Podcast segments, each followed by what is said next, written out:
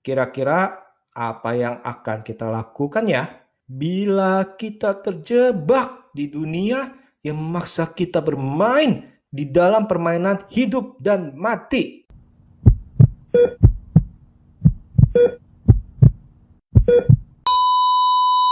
Hey hey hey, selamat bergabung kembali di channel BB69. Sobat BB69, kali ini kita akan membahas serial Alice in the Borderline. Serial ini sendiri berkisah mengenai seorang pemuda bernama Arisu yang bersama dua temannya tiba-tiba berpindah ke dunia yang sangat berbeda dari biasanya. Sebuah dunia yang sangat sepi dan ternyata mempunyai peraturan bahwa mereka yang ada di sana harus mengikuti permainan yang ada demi memperpanjang visa kehidupan mereka. Kira-kira apa yang terjadi ya? Wow, wow, dan wow.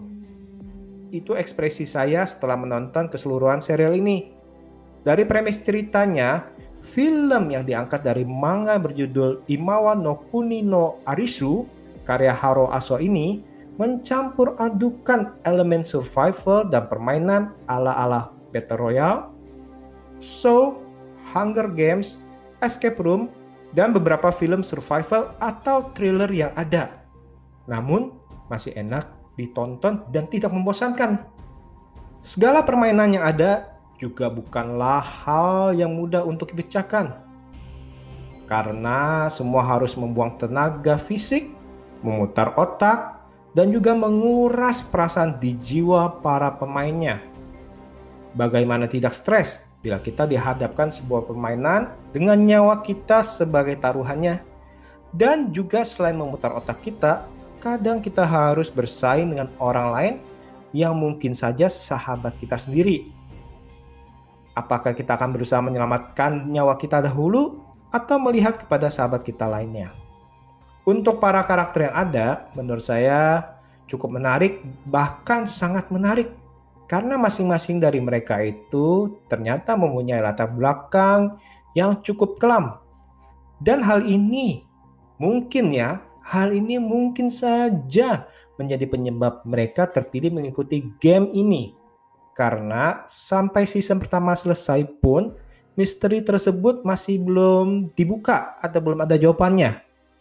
Saya pribadi belum membaca manga atau menonton animenya Bahkan saya tidak mencari tahu di internet agar saya bisa merasakan misteri dan ketegangan setiap episode di kala saya menontonnya. Jadi kalau menurut saya, bagi mereka yang belum menonton animenya atau membaca manganya, sebaiknya nggak usah mencari tahu dulu kira-kira apa yang terjadi atau yang sebenarnya terjadi agar bisa benar-benar kita berfokus dan berusaha mencari tahu.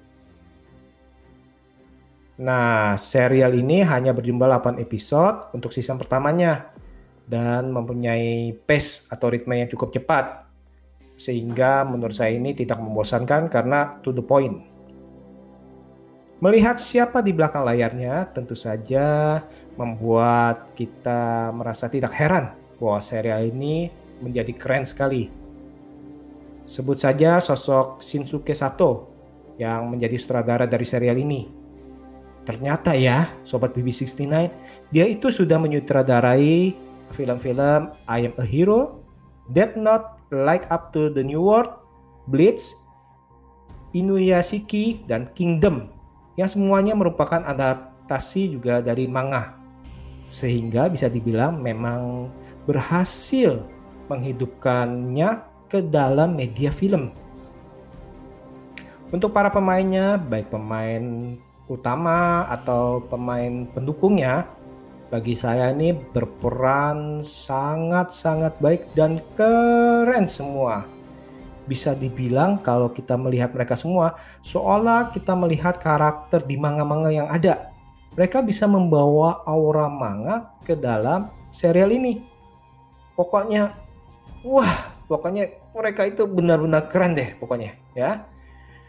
Oh ya, ini sebagai catatan saja karena serial ini cukup sadis dan ada beberapa adegan panasnya sehingga tidak cocok ditonton anak-anak di bawah 17 tahun. Apalagi ditonton di ruang keluarga bersama keluarga ya. Nah itu hati-hati aja. Oke deh, saya rasa sekian dulu episode kali ini. Jangan lupa dengarkan episode-episode lainnya. Nah, Sobat BB69, bagi kalian yang suka, boleh silakan pencet tombol subscribe atau tombol like. Dan juga uh, pencet juga tombol notifikasi agar mendapat pemberitahuan bila video-video review kami yang terbaru ini ada. Oke, okay, see you.